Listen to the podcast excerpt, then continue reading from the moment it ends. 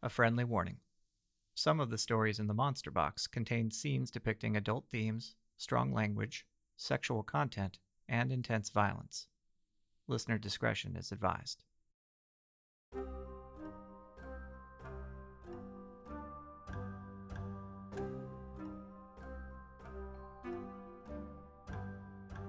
Hello, friend, and welcome to the Monster Box, a collection of audio stories of and about monsters inspired by the D&D universe. I'm your resident monster host and narrator, Chuck D. Yager. Beside me sits the aforementioned Monster Box, a treasure chest full of stories written by a collective of monster lovers, like yourself, known as the Monster Nation. Each time I open it, I release a new tale about a different creature for your enjoyment. So let's lift the lid and see what awaits us.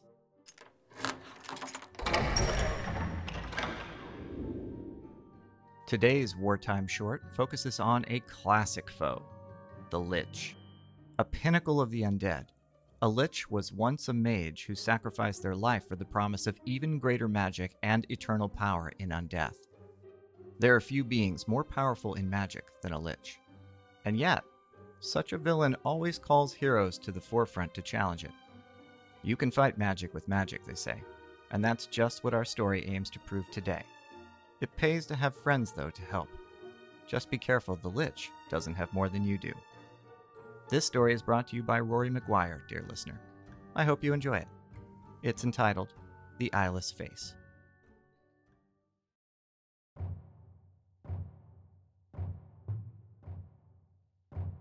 The thought became breath deep in his chest.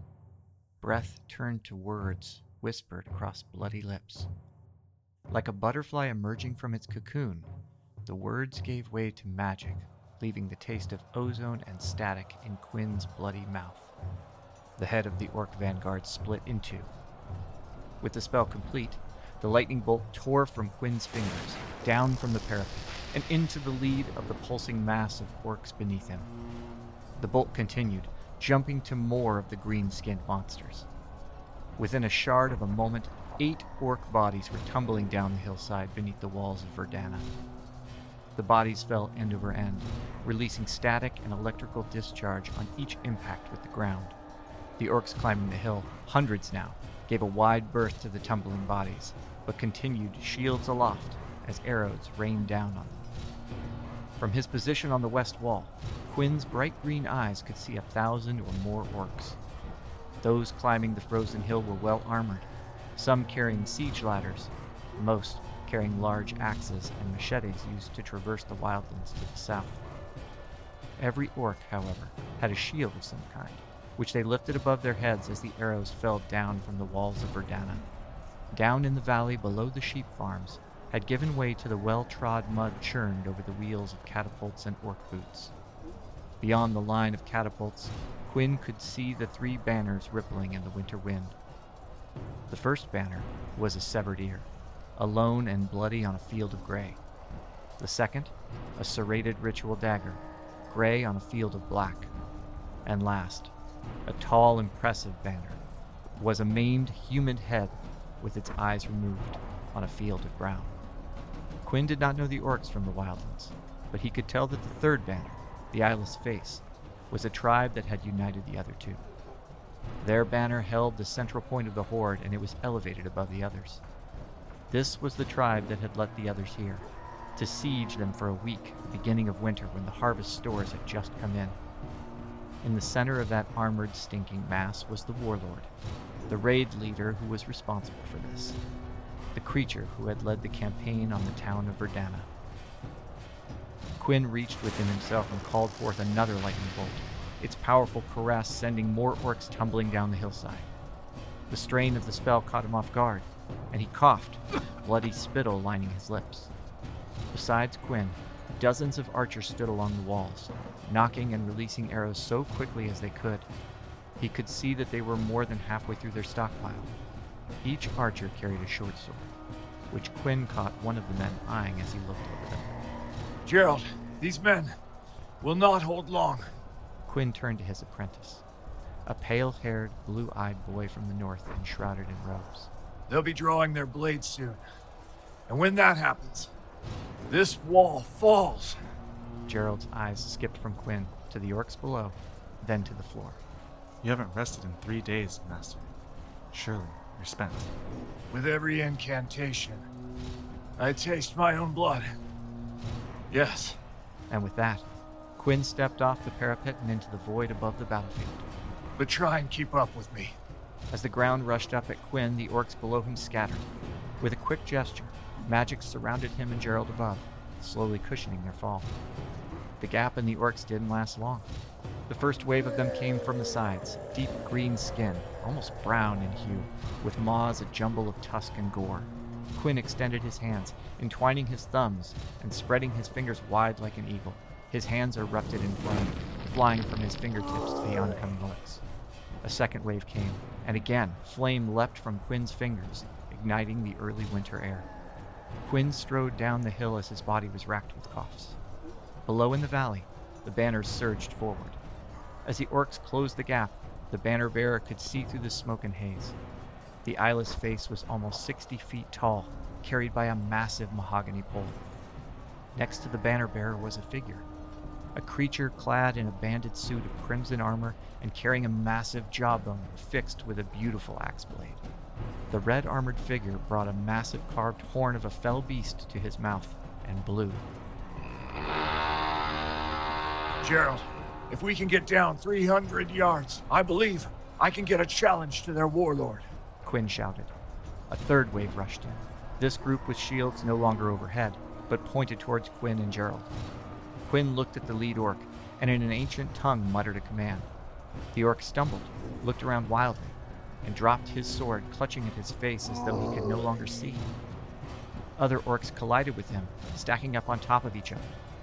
Quinn conjured a small ball of fire in the palm of his hand, no larger than a cherry. He threw the ember towards the orcs. It grew as it traveled, from a cherry sized coal to a hot, smoldering orb larger than a bull's head. Like the crash of falling timbers, a fireball struck the orcs, and the resulting chaos of burning greenskin trying to put themselves out started a rout down the hill. Gerald thought he could see blood pouring from Quinn's nose and at the edges of his mouth. Quinn picked up his stride, following in the steps of the retreating orcs. Gerald continued behind him, his dagger drawn, watching the burnt and electrified bodies steaming in the early winter air for any signs of movement. Quinn could hear the archers behind him cheering, but it quickly disappeared into coughs, coughs that doubled him over. Quinn's vision faded as the thousand shapes of the horde below moved forward, teeming with wet mouths and angry eyes. Quinn felt a dull burning in his chest, up through his throat, into his esophagus, finishing in his nostrils. He was breathing through his mouth, unable to draw air through the blood that had risen up and coagulated through his nasal passages. It was a good attempt. An old, friendly voice awoke him. It was a voice that Quinn had known for almost 30 years, belonging to a woman he could bleed with. Lady Kensington, I- I'm sorry I failed. He burst into coughs, the taste of blood filling his mouth again. Gerald was next to him with water, but Quinn waved him off in between coughs. It was three days, and we're lucky that we held out as long as we did. Lady Kensington opened a mailed hand towards Quinn on the floor. And you. You're lucky that Gerald was as resourceful as he is. He thought you might try that and told the archers to make sure to cover your retreat. Lady Kensington sat across from him on a small wooden throne, on an elevated dais that took the seat mere inches off the ground. She was clad in a burnished suit of chainmail with a simple red and white tabard strewn across it. The throne room was empty, aside from the two of them and Gerald, but Quinn could hear moaning, crying, shrieking, and talking outside. There were hundreds of villagers seated outside, jammed into Kensington's inner keep and making a new home out of her receiving hall. Quinn, I'm riding out tomorrow morning to surrender Verdana. Quinn shook his head. no, they'll kill every last one of us. It's a gamble for mercy, better than a gamble for victory. But what of the reinforcements? There are no reinforcements. Winter has closed the roads to the north and the east, and the king would never send up men from the south with war on. The lady rose from her throne and helped Quinn up off the ground, where he had laid amongst the few woolen blankets. It was a brilliant time for orcs to attack. We've faced worse odds, back to back with the dead rising around us. Quinn whispered. Those times were long ago, Quinn. We're not adventurers or slayers of the undead anymore. I saw their warlord. Quinn sat up. Blood hued mail and a battle axe made from a giant's jawbone.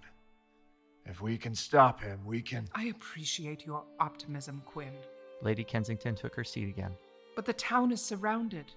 I do not have the time to let you heal so you can try this again. I must make a decision for the people. We can't gamble here. We can't risk our lives as though they're the only ones at stake. Give me one day. Quinn looked up at Kensington. His fatigue wicked away for a moment, and he held only resolve and intensity in his eyes. Just one day is all I need. You do not have the capacity to do anything tomorrow. I know you well enough, Quinn. I know the magic drains you, and if you let it, it consumes you, destroys you. Kensington waved a mailed hand. I've seen it a dozen times or more, but I see it now more than any other time, except for perhaps when we fought Vakmor. Quinn could hear a distant whisper. A whisper mumbled a mile away, but audible like it was in his ear. He hadn't heard the whisper in years, but he knew its promises well. Even at this distance, his ears rang. Quinn moved forward, kneeling before Kensington. Give me one day, and I will stop this warlord, and with him, his army. Kensington's eyes narrowed. How? You know, I would give everything to save this thing we have built. As would I. Gerald stepped forward, kneeling down next to Quinn. Quinn could see Gerald had aged years in just the few days they had been fighting. He couldn't imagine what he might have looked like. Let us stop this orc. Let us stop this war party. Quinn pointed out into the foyer. Let us save these people. Kensington looked over them. You have one day, She rose and exited the humble throne room. a single day to prepare and execute. Quinn looked over Gerald as Kensington exited the throne room. Gerald's eyes softened into a gaze that danced from Quinn's face to the ground. I meant what I said, Quinn. I would give anything to save this town. The whisper was there again, as though the figure was standing over him, head cowed with a hand to its mouth, whispering the inconceivable. I know. The orcs had occupied the outer walls, in through a large chunk of the town, and were held up around the gates to the inner keep. Patrols moved through the side streets, two and three story yellow brick buildings towering over them. Gerald and Quinn shuffled between the buildings, sprinting and then pausing to inhale the night air before arriving at Quinn's manor. With each sprint across the street, Quinn could hear the whispers, growing louder. They found his lab as they had expected. The orcs hadn't found their way through his wards and protective spells cast upon the manor and the surrounding area. Reagents and components were hung high on thin lines of deer gut or fused into oils in dragon glass jars. The room held a few marble slabs, acting as tables and workshop spaces. At the rear of the room was a stone door, inscribed with runes and covered in markings. The smell of the lab was pungent, powerful, but it felt like home to the man and the boy. Gerald lit a candle and moved through the room, illuminating it. The voice had been whispering to Quinn all night. It was loud enough now that when it spoke, he could hear nothing else. A few times Quinn had asked Gerald to repeat himself. I need you to stay here, Gerald. Quinn moved to the sealed door, its pale runes gleaming with a blue light in his proximity. It has been so long. The whispers were intelligible now, louder than ever. He moved the latch out of the way and muttered the incantation to slide the door aside. We can save them. Though a whisper, the voice boomed as though it had echoed through a valley of bone a mile long. The room inside was small, ten feet square, but filled with dust, covering remnants of another life. The wand of a wandering ogre magi that Quinn and Kensington defeated sat on a piece of sheepskin. A black silk robe emblazoned with demonic runes hung in another corner. An old tome bearing draconic text. A curved ritual dagger made of black metal with a handle of bone. But at the rear of the room was a simple cedar box. Protect them. The voice bounced off the walls, ringing in Quinn's ears like thunder. The box was tied tight with eight strands of silver chain, each face of the box labeled with a rune. Free them. Quinn's hands shook as the voice reverberated. Quinn lifted up the box, carrying it by the eight strands. He told you he would do it. Quinn stepped outside, setting the box down on the marble, and gestured over at Gerald. You said that you would do anything for these people. Gerald moved over and eyed the chains, and raised an eyebrow at Quinn. Quinn nodded. Open it. He said he would do anything for them. Gerald removed one of the strands. It caught the light, and another, another. His sacrifice is heroic. Bright red droplets of blood appeared in Quinn's ears. The sixth chain, the seventh, the eighth. The silver chains dulled, as though Gerald had immersed them all in oil. He looked over at Quinn. Open it. But your sacrifice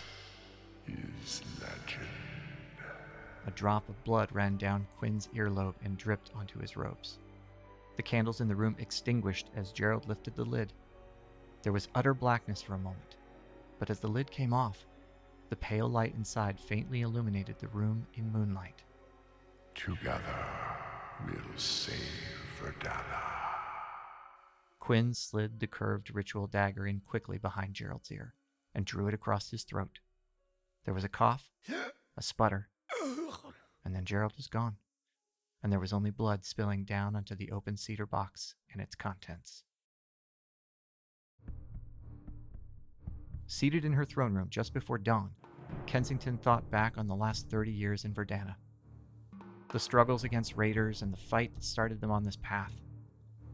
Kensington looked up as Quinn entered the room. Her tired face rapidly hardened and turned into a squint. What's happened? She looked at Quinn, and then looked at the box, christened with crimson smears. But her eyes couldn't help but stare at the blood coming from Quinn's ears. Dear gods, what have you done? Quinn placed the box in front of her. The cedar was stained with fresh blood. He lifted the lid, and Kensington recognized the contents a small bone box on a leather cord and a silver dagger. She remembered that day. She remembered the thing butchering its own body to channel black energies. Dear gods, Quinn, no! No! She pointed at the blood smears on the box. What have you done? I didn't hide my willingness to do anything to save Verdana, and neither did Gerald. Quinn's eyes leveled at Kensington. Kensington's sword leapt out from her sheath and found its way to Quinn's throat. She remembered the voice of the Lich, the voice so loud their ears rang. You monster! The Lich lives in that box as powerful as he was 30 years ago. If you had told. Me if I had told you my plans, you would have had me arrested, and the people of this town would die. Quinn said. I will die today, but they will not. She remembered Quinn taking the small bone cube that shone like moonlight. Inside were vellum scrolls, powerful binding spells which held the Lich's soul to the tiny artifact. As long as the phylactery was whole, he would live forever, free to seek another body to inhabit. Quinn had promised her to destroy it 30 years ago. I should kill you now. Since we freed this town from his skeletal grasp 30 years ago, I have protected Verdana, its citizens. I did it by doing what needed to be done. I have control of Vakmor for now, but it won't last long. Once I have killed the chieftain, you must destroy the phylactery. Quinn raised the bone cube on the leather cord and the small silver dagger. She remembered the knight who was turned to ash, the burglar who was pulled screaming into the Lich's robes, never to be seen again.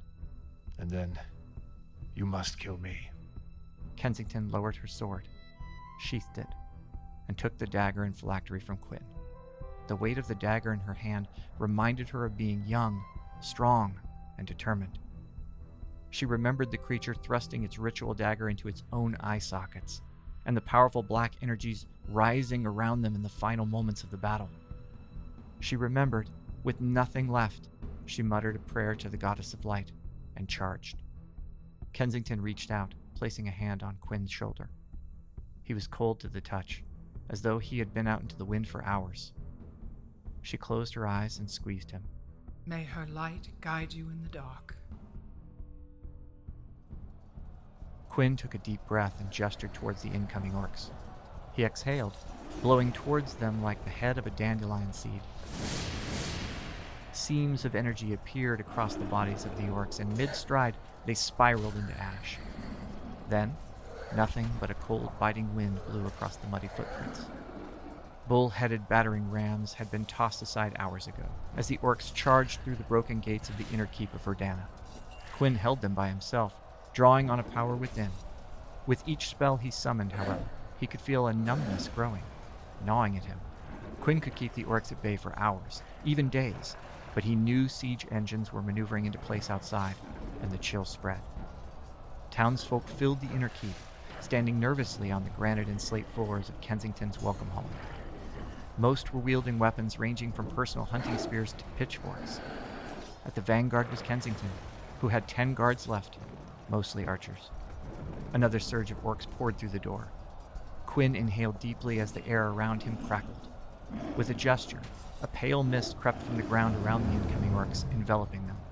Their squinting, determined eyes went wide and began to dart back and forth as the mist enveloped the greenskins. Within moments, the orcs were on the ground, their bodies shriveled and dry as the mist receded back into the ground. Quinn nodded over to Kensington. We can wait no longer. Quinn moved towards the door. Behind him, Kensington was advancing with her guardsmen. The sobbing of a few villagers briefly rose over the din of battle. The square outside the keep was muddy with gore and early winter rain. The mailed boots of the orc tribes fought to gain traction in the mud as siege ladders rode forward towards the inner keep. Hundreds of orcs, clad in spiked mail, wielding serrated axes and machetes, stood waiting for a chance into the interior of Verdana and the last of its inhabitants. From among the muddy greenskin bodies, Quinn recognized a figure clad in red mail, wielding a jawbone axe, his helmet featureless. The figure extended a mailed hand and pointed at Quinn as he emerged from the keep. Quinn extended a hand, palm out, towards the orcs, and thrust the ritual dagger through the back of his hand through his palm. Blood poured onto the ground.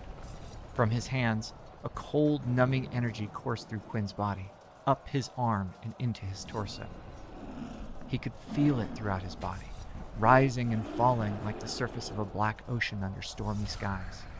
He pointed his pierced palm towards the horde, and darkness poured from his wound, enveloping the orcs in a stream of black energy. The affected orcs collapsed, and the mud around them sucked them into the earth. The stream subsided, and another row of orcs pushed forward. Quinn felt like he'd been laying in the snow for hours. Quinn's eyes wandered to Kensington, who stood before her archers, blade drawn, waiting for the orc push. He smiled at her. She remembered standing in the crypt, the lich standing over them, darkness closing in, and Quinn flashing that same smile. Quinn looked back at the orcs, and the smile receded into a grimace lips pulled tight back from teeth and gums. Quinn brought both of his hands to the ritual dagger. He breathed deeply again, prepared himself, and then thrust the curved ritual dagger into his left eye, then pulled it out and again into his right. Blood poured down Quinn's cheeks. His body was arched, electric, and then suddenly relaxed as the numbness washed over the wounds. He extended his arms skyward and all around them the mud began to bubble and churn, swirl and shift. He closed his fists, and the ground buckled. Around Quinn, within a few meters, the bodies of the fallen orcs rose. But as each took their feet, another body next to them stirred, and then the next, and the next. The pulse of energy radiated outward dozens of meters. An undead horde rose around Quinn. Quinn looked out over the orcs with an eyeless face as their compatriots stood from the ground around them. Dozens of orcs and hundreds of fallen villagers and guardsmen rose, filled by Quinn's black energies. He released his fist and looked out over his creation through magical sight from an eyeless face. Quinn gestured, but the undead stood still. He gestured again, summoning forth a command spell, which fizzled into sparks. A bright horn pierced the winter air, resounding across the battlefield. The red mailed orc stepped forward as the other greenskins sheathed their weapons, the mahogany banner rising behind him of a head without eyes. The orc knelt before Quinn and looked up at him. Quinn could see the orc's helmet now, a solid piece of metal covering the upper part of his head where there should be slits for eyes, and Quinn saw only steel an eyeless helmet. The rest of the orc horde behind him shuffled and knelt, spears piercing the ground and axes placed nearby. Lord Vakmor, The orc sputtered in broken common. we answer your summons. Quinn attempted to raise a hand to summon forth magic, but he felt only numbness as he attempted to move his limbs. His vision blurred, and it felt as though Quinn was looking out at the world from deep within a cave. Quinn's body turned away from the orc to see a rushing figure. Kensington moved faster in her mail than she should have, the silver dagger ready to strike. Quinn tried to stop himself, tried to free his hands, to turn back towards the orcs. The rushing Kensington was only a few meters from Quinn, but in a flash she covered the distance and was atop him.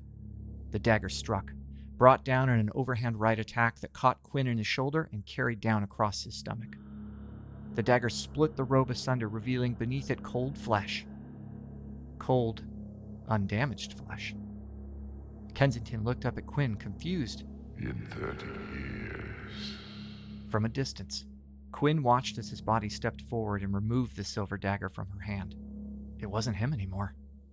The eyeless corpse of Quinn, Vakmore, squeezed the dagger. It bent and buckled, and Kensington could see the exterior wasn't silver, but silvered. he was never in control. The voice was like the roar of a river in spring, growing louder. Vakmore smiled down at Kensington, flashing the same smile that Quinn had all those years ago. I was not in his box. The voice boomed. The orcs in the area covered their ears as traces of blood ran down their necks. You were in mine.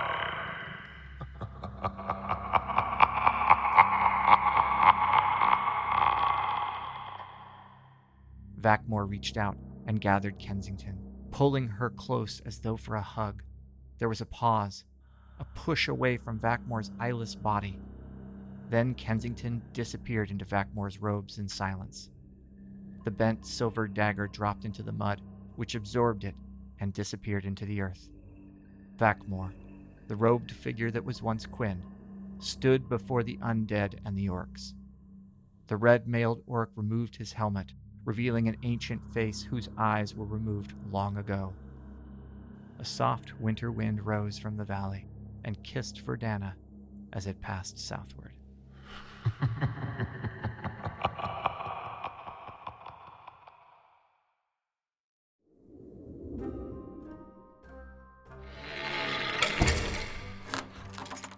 And with that, our story comes to a close.